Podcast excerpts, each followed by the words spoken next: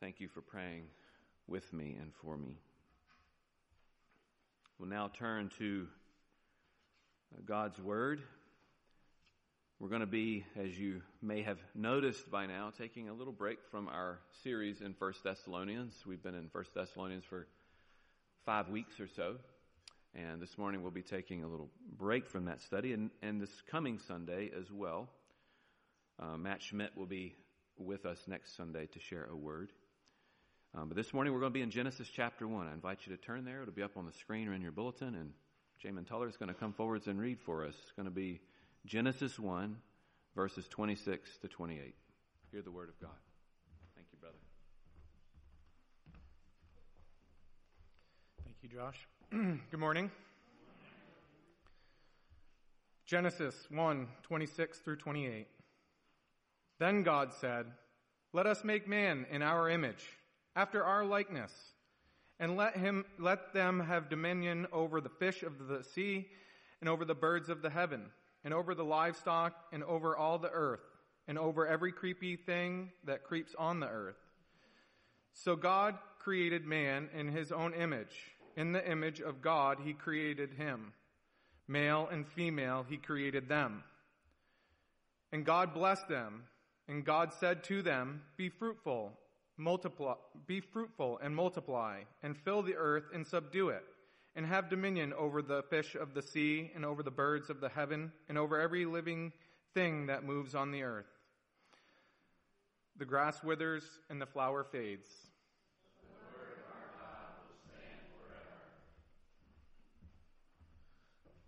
Thank you, Jamin. All right, let's pray as we come to God's Word again. Lord, it is a weighty thing to open your word. We're thankful that it is simple enough for a child to grasp the basic message, the good news of, of the scriptures, of the gospel. Um, but Lord, deep enough to satisfy the greatest minds and to keep them digging and, and digging and to never exhaust the riches of your word. And here I am to stand in the middle and to try and make sense of this word to both children and adults alike. God, give me grace to speak in a way that honors you and that helps people understand what you have to say. Let me speak rightly and powerfully. Holy Spirit, come now. Take these words and apply them to the hearts of your people. In Jesus' name, amen. Well, as I said a moment ago, uh, we're going to take a little break from First Thessalonians, and this morning we're going to be thinking thinking about creation. And part of the motive behind the timing of this sermon is because of our upcoming symposium. So, just to be completely transparent with you, I want to get us thinking about those things. I know I've been announcing it for a long time and sound like a broken record, probably. Uh, but I want to make sure all of you know about the event and kind of the spirit behind the event. And you can turn the back page there and you can read just an example of one of our breakout sessions. We're going to have five breakout sessions, each one put on by um, theologically committed Christian people who love the Lord and who are working to steward the earth in various ways that bring honor and praise to God. Some are farmers, uh, some are uh, I'm trying to think. We've got uh, uh, some entrepreneurs who started their own businesses with, you know, in the renewable energy fields and some other uh, interesting. We've got a beekeeper and some others that'll be coming. So anyway, I invite you to come. I hope you will come. This is an event that I'm not me. I'm not putting this on. Our church is putting this on. So please come, register, and come. So my heart this morning is to get us thinking about some of these things, and I want you to see. I hope you will see that you don't have to leave your theological commitments to the Bible at the door to appreciate this topic. I think there's a general impression, especially amongst evangelicals like us, uh, who think that to somehow steward the earth or to talk about these things is to compromise somehow on our faith commitments. I'm going to show you today that is not at all the case, or I hope I'm going to try and show you uh, this morning that that is not at all the case. So I've titled today's sermon, I believe I left it the same. I can't remember if I changed it in the bulletin or not. The meaning of dominion in Genesis 1. It sounds pretty interesting, huh? Some of you are like, oh, what is this about? The meaning of dominion in Genesis 1. And you'll understand why I've titled it that as we go through. Well, how many of you, just a show of hands here, how many of you, no shame if you haven't, are familiar with the story of Shadrach, Meshach, and Abednego in Daniel 3? Maybe many of you have heard of this story. Okay, many of you have. Maybe, looks like maybe two thirds or so have heard of this story. The story of the fiery furnace. This is the story of when these three men refused to worship this image that uh, Nebuchadnezzar had, had made of gold. He made this huge image of gold of himself, and whenever the horn was blown, everyone in the entire region was required to stop immediately whatever they were doing and bow down and worship this golden image. And these three men said, No, we will not bow down to that image. The idea was that the image represented the king. So in worshiping the image, the idol, the people were honoring the king. In the ancient world, this was not an uncommon practice. Rulers would set up images of themselves around their territory as a way of saying, this is mine. This is my territory. This was a common practice. It's worth noting that the same word used of Nebuchadnezzar's image in Daniel 3 is the same Hebrew root word used here in our passage before us to describe the creation of human beings. We are God's image, or made in God's image. The idea is that we are his representatives on earth, and that the way we are, the way we're made, what we do, and so on, reflects something of the way God is. If you look at verse 26 in our text today, the first portion there that says, Let us make man in our image after our likeness. The words after our likeness are explaining that first part let us make man in our image.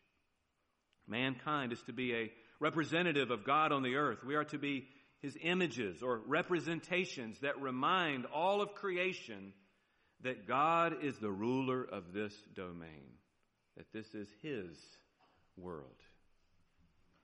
This is one of the reasons why God commanded the first people to be fruitful and to multiply and to fill all the earth. Because all of the earth is the Lord's. And God desires His images, His representatives, to fill it all. In verse 27, we see that God creates man and woman, both in His image. And there's that word again. We are made in God's image. But what are we to do? Okay, so we're made in His image and after His likeness. What are we to do? What is the job description, so to speak? We're put here for a purpose. What is it? Unlike Nebuchadnezzar's great golden image, we're filled with God's breath. We're animate. We can move and talk and do things. We're living images with wills and desires. What are we to be doing with all of that? Well, the next verse gives us that detail. Verse 28. Take a look at verse 28 with me if you've got your Bible open.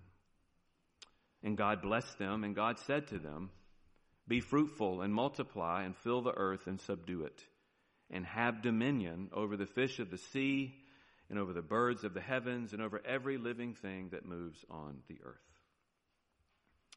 This verse describes what many people have called the cultural mandate, or sometimes the creation mandate.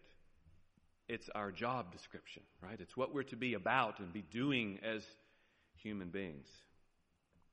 All of us were created with a desire to act and to do that is God given. We're not created to, to merely be, we're created to be doers, workers, right? Many of us think as, of work as a curse, right? You've had those days, right? We've all had those days, right? Man, this can't be good. Lord, what am I doing? think of work as a curse or a problem. But according to the Genesis story, work was given to us before the fall. It was given to us before the fall of man and woman. Work, in other words, is good. Some of y'all are studying heaven, what heaven's going to be like, what it's going to be like in that day. Well, I was going to say I hate to break it to you, but that doesn't sound quite right because again, it makes it sound like work is bad. But we're going to be working. We're going to have things to do, okay? So we're going to be working for the rest of eternity. Get used to it. this passage before us today is going to give us the broad strokes, the big picture of what we are to be doing in the here and now. This is an important question and a very practical one. This is not something merely for the academics, right?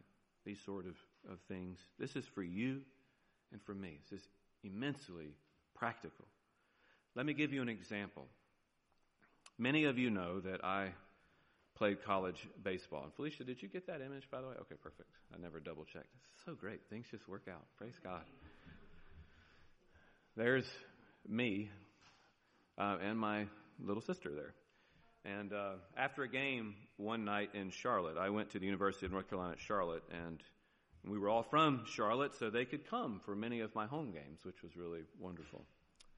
And so this was me after uh, pitching one game. That's why I've got the big ice pack on my elbow there. But when I wore that uniform, I was representing something. I was representing my school, right? I wasn't just representing me or even just my team. I was representing the university. And you might even say the city, because we were University of North Carolina at Charlotte. So we were saying something, representing our school and our city. When we would travel on an airplane as a team, our coach insisted that we wear decent clothes. He insisted. There was a whole protocol of what we had to wear. Slacks and a de- decent uh, button-up shirt with a collar. He wanted us to look sharp because we were representing others, not just ourselves, right? But our school and the city. And as people made in the image of God, we represent our Maker. And that has profound implications on how we should live and what we should be doing. In other words, it's not about us. Our life, our identity, our purpose is all bound up with our Maker, our Creator. And that's what I want to pause to think about with you this morning.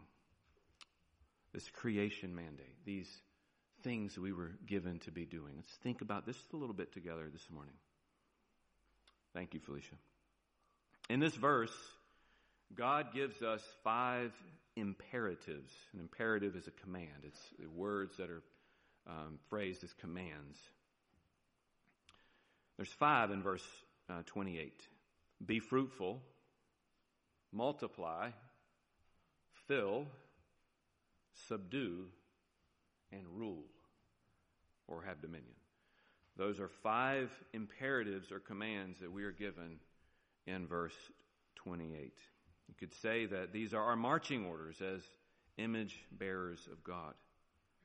But today, these words are a source of great controversy. Great controversy.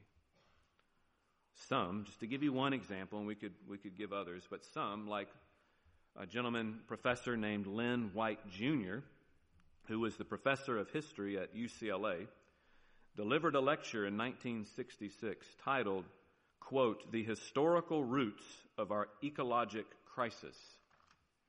In that lecture, Professor White delivers a critique of Christianity as a whole, in which he basically blames this passage in Genesis for all the destruction of the earth we see around us.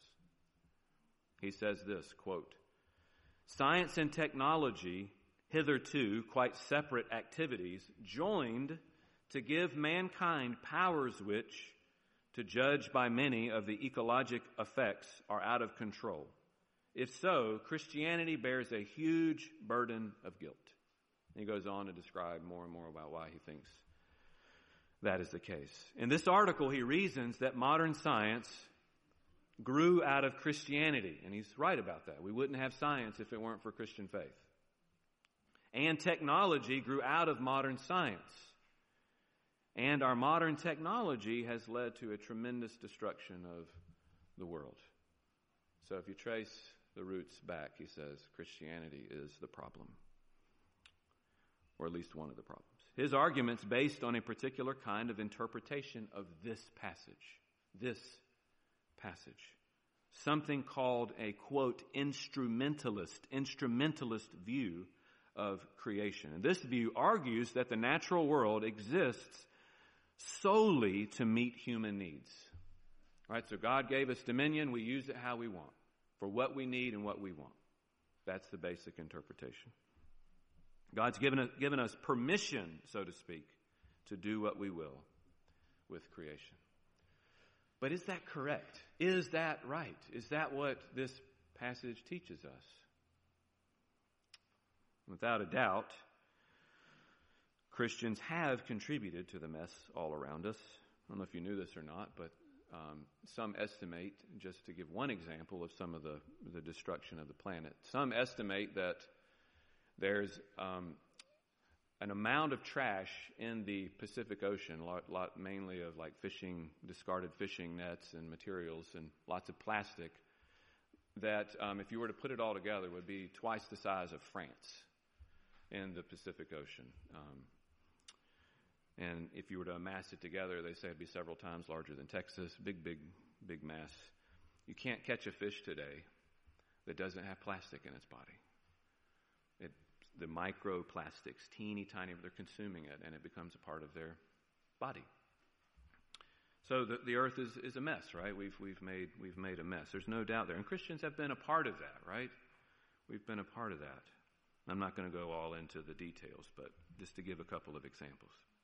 Many who profess the name of Jesus have not taken good care of God's creation, and that includes me. I'm not preaching at you.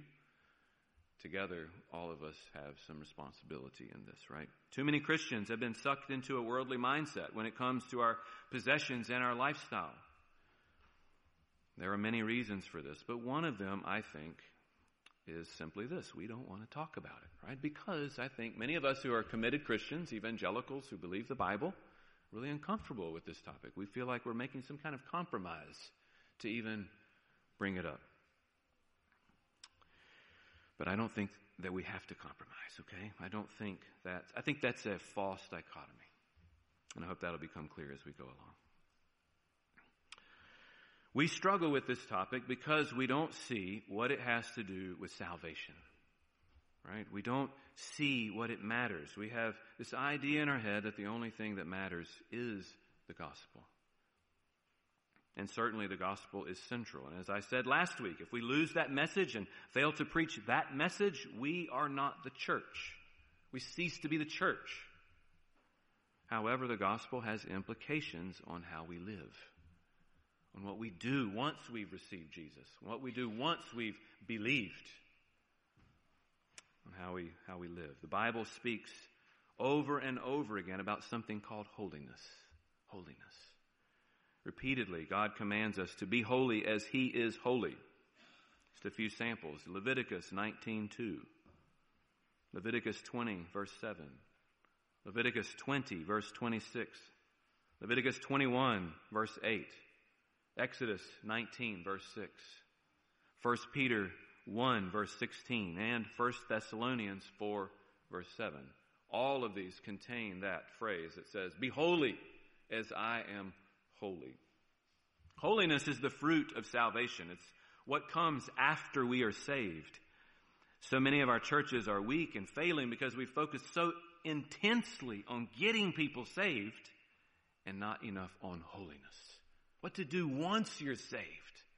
You're entering into this whole process of being formed and molded and shaped into the likeness of our Maker. To be holy.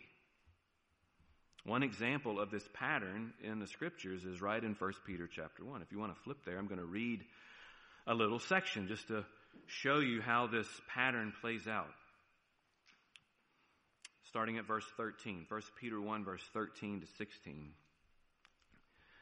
Therefore, preparing your minds for action and being sober minded, set your hope fully on the grace that will be brought to you at the revelation of Jesus Christ. As obedient children, do not be conformed to the passions of your former ignorance. But as he who called you, excuse me, is holy, you also be holy in all your conduct. Since it is written, you shall be holy, for I am holy. So Peter is writing to believers and he says, you've been called, right? You've been called out of the world. You're, you're now children of God by faith in Christ. Therefore, since you've been saved, since you are in the family of God and called by God into that family, be holy. Love what God loves. Do what God does. Be like Him. You see that pattern there in that passage. And this is repeated over and over and over all throughout the scriptures. Holiness is what is produced by our believing the gospel. Okay, and one aspect of this holiness is how we care for the material world around us. Okay, how we grow our food. Okay, how much we consume. These are all things that have to do with, with holiness. Let me give you one example of how this played out in the ancient world. Okay? Often, when a nation wanted to conquer another nation, they would come in and cut down fruit trees and cripple the nation's resources for decades to come. Right? This was commonplace in the ancient world in the time the scriptures are being, being written. Scholars say that this was a tactic of the Assyrian Empire, especially. There are many inscriptions in palaces of the Assyrian kings that show this practice, just carvings and reliefs on walls that show this. I want to have Felicia pull up one relief that will show you. Um, it's depicting a Neo Assyrian king and his troops chopping down date trees. Okay? So you can see them with their axes and they're chopping down these trees. These are date trees there, and lugging them off and doing whatever it is they did with them. Maybe they were building siege works or burning, making fires or, or whatever. So they go in and chop down the trees. This wasn't though, this wasn't forestry. We've, we can uh, appreciate what, what foresters do and loggers. It's important work. I'm not condemning that. Okay, don't misread what I'm saying here. But these things would have been happening again during the time that Israel was coming into the promised land.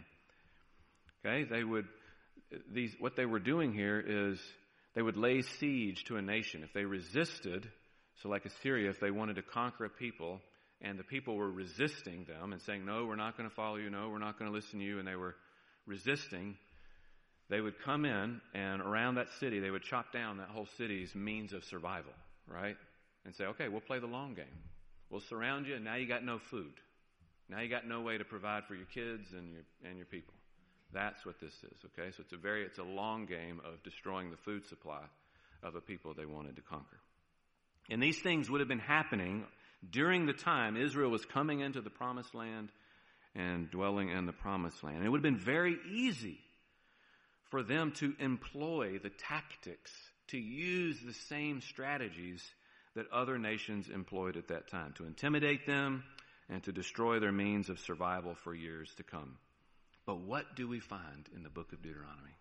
Let's turn to Deuteronomy if you've got your Bible there, chapter 20. I want to show you something that's really interesting as we keep thinking about these things. Chapter 20, starting at verse 19. When you besiege a city, because Israel was commanded, right, to go into the promised land, they were commanded by God to go in and take this land that He had protected for them and kept for them. And I know that's a controversy too, but I'm not going to get all into that one right now. Okay. We've got enough controversy to do with this morning. Okay. So we'll just set that one aside for the moment. God calls them into the promised land.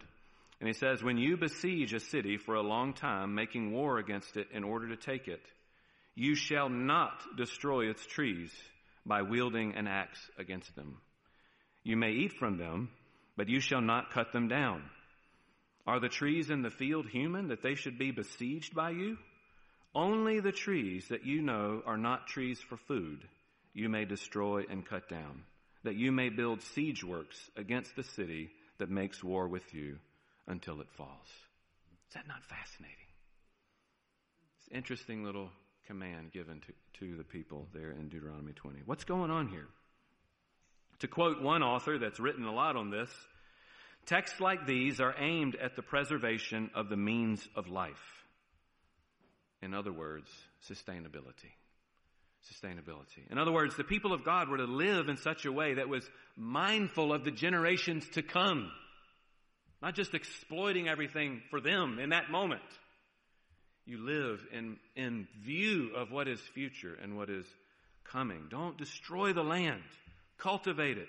Steward it so that future generations may thrive. This is an important aspect of God's call to the people of God to be holy as I am holy. He said, Yeah, I know they're doing it. I know the Assyrians are doing it and other people. You're not like them, is what God is saying. You tracking with me here? The people were not to be like the other nations who raped and pillaged the land for whatever reason. What I'm getting at here is this. If God's word is consistent, which we believe it is, okay, that's, that's, we're just taking that for granted here as a, as a people. God's word is consistent. It has a single message, start to finish, and it, and it harmonizes and it, it's a beautiful tapestry woven together that's consistent. It's watertight, right? There's mystery and there's some places where there's certainly tension, but it's consistent. If it's reliable and trustworthy and has a consistent vision for how we are to live, then the original command back in Genesis cannot mean what Lynn White and others say it means.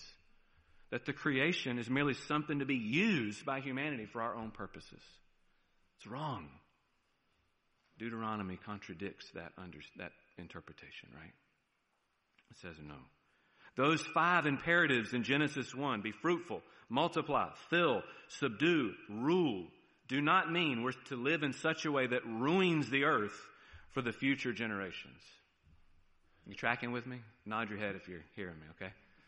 Sometimes you guys are pretty stoic out there. I can't tell what's going on. It's all right, all right? So I need you to give me some feedback here. Thumbs up, boo, whatever. Okay? Boo every now and then would actually help a little bit. All right, they're not tracking with me.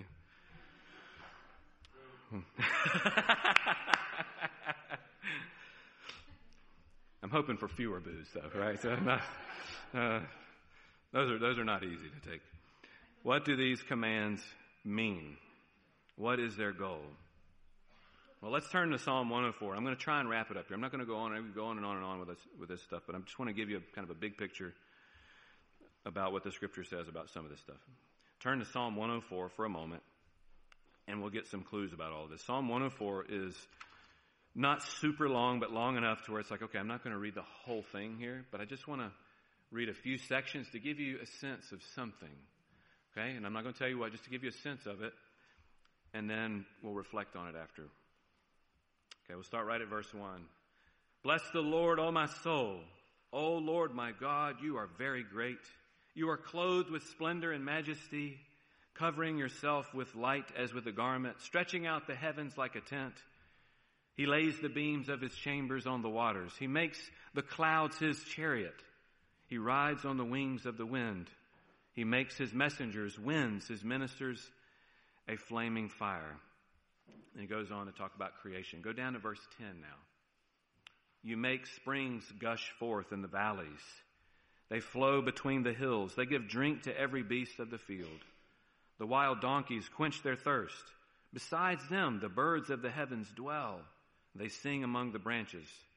From your lofty abode, you water the mountains. The earth is satisfied with the fruit of your work.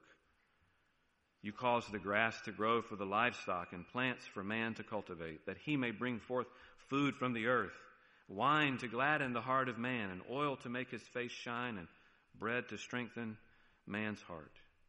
The trees of the Lord are watered abundantly, the cedars of Lebanon that he planted. In them the birds build their nests. The stork has her home in the fir trees.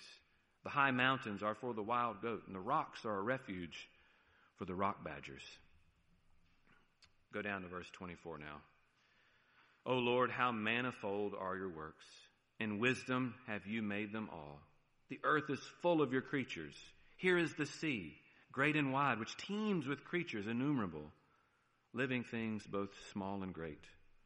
And there go the ships and Leviathan, which you formed to play in. These all look to you to give them their food in due season.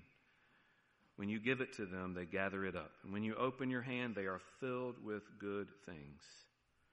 When you hide your face, they're dismayed. It goes on down. Let's go to now verse 31. May the glory of the Lord endure forever. May the Lord rejoice in his works, who looks on the earth and it trembles, who touches the mountains and they smoke. I will sing to the Lord as long as I live. I will sing praises to my God while I have being. May my meditation be pleasing to him, for I rejoice in the Lord. And it goes on. But what sense do you have after reading that psalm? And we could read the gaps too, and you would get the same, same sense. For me, what I walk away is this, with is this.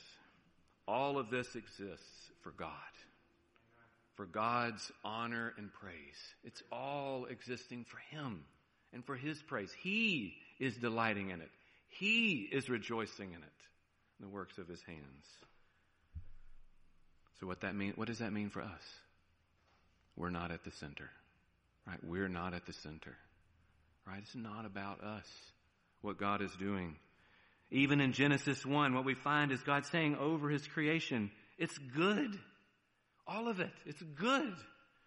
And it's good not merely because it satisfies some human needs or the needs of animals or other life. It is good because God delights in it. He loves it. He made it. He rejoices in it. All of this exists for God's good pleasure. This is a grand theater. And the central character in the play that is showing every day in this theater is the Lord God Almighty. This is his show. Colossians 1:16 affirms this interpretation for by him all things were created in heaven and on earth visible and invisible whether thrones or dominions or rulers or authorities all things were created through him and for him. For him. All things were created by him and for him. We're not the center. We don't just get to do whatever we want with this place. Our lives should be lived as though we were not at the center of all things. Not only in the way we care for other people, but also in the way we shop, what we eat or what we don't eat, how we consume. Let us be wise stewards. Okay? There's a steep learning curve for us Americans, I think, who are so very used to being consumers. But God will help us. God will help us. We turn to Him. The last thing I want to say about this is this. If there ever was a person who lived this out, it was Jesus Christ. Jesus, his entire life was a life lived for others. It was a life of sacrifice. Even though he was God in the flesh and could have made it all about him all the time. He said, I have come not to be served, but to serve and give my life as a ransom for many. He lived for others. He lived for God and for others. That's a model for us. Right? He didn't come to be a consumer, but to be a producer, a helper, a giver, a servant. The only hope for us to begin to live a life pleasing to God is for us to be reconciled to Him. Right? To get back to Him, to be with Him. And the only way to do that is to come to Him in faith. Come to Him in faith. Let's not get this backwards, right? Let's not try and transform our lives before we've gotten right with God. That's backwards. We come to Him first. And in Him and through Him, we receive power to be new people and to live a holy life. He will give you a new heart. He will give you a new life. And He will help you to get yourself out of the center of your life and to begin to live for Him. Well, now let's go to Him. Let's turn to Him in prayer as we transition to the table here. Let's bow before Him in prayer and ask Him for that grace and that help that we all need this morning. well, Lord, we know that that all of us, Lord, have fallen short, and all of us have not lived as you've called us to. God, our lives are filled with self, and we consume and we, we make it about ourselves. Forgive us, God. Forgive us for being sinful stewards of what we've been given. Lord, let us be better images, better representations who fill the earth and rule over it as you rule over us as a gracious and godly and giving and serving and loving creator. Let us be like that. Lord, as we turn to the table here in a moment, I pray that we would see that that the one real, absolute need we have is not to consume all of the goods and things that are advertised, advertised day after day after day in the media and all around us. The real, deepest need we all have is to come and consume of the Lord Jesus, to eat at his table, to eat his flesh and drink his blood, to be one with him, to feast upon him by faith. That is the one deepest, most ultimate need we all have. So as we transition to the table now, Lord, I pray, Holy Spirit, come. Grant us all we need to live this vision of life for you and for your glory. In Jesus' name, amen.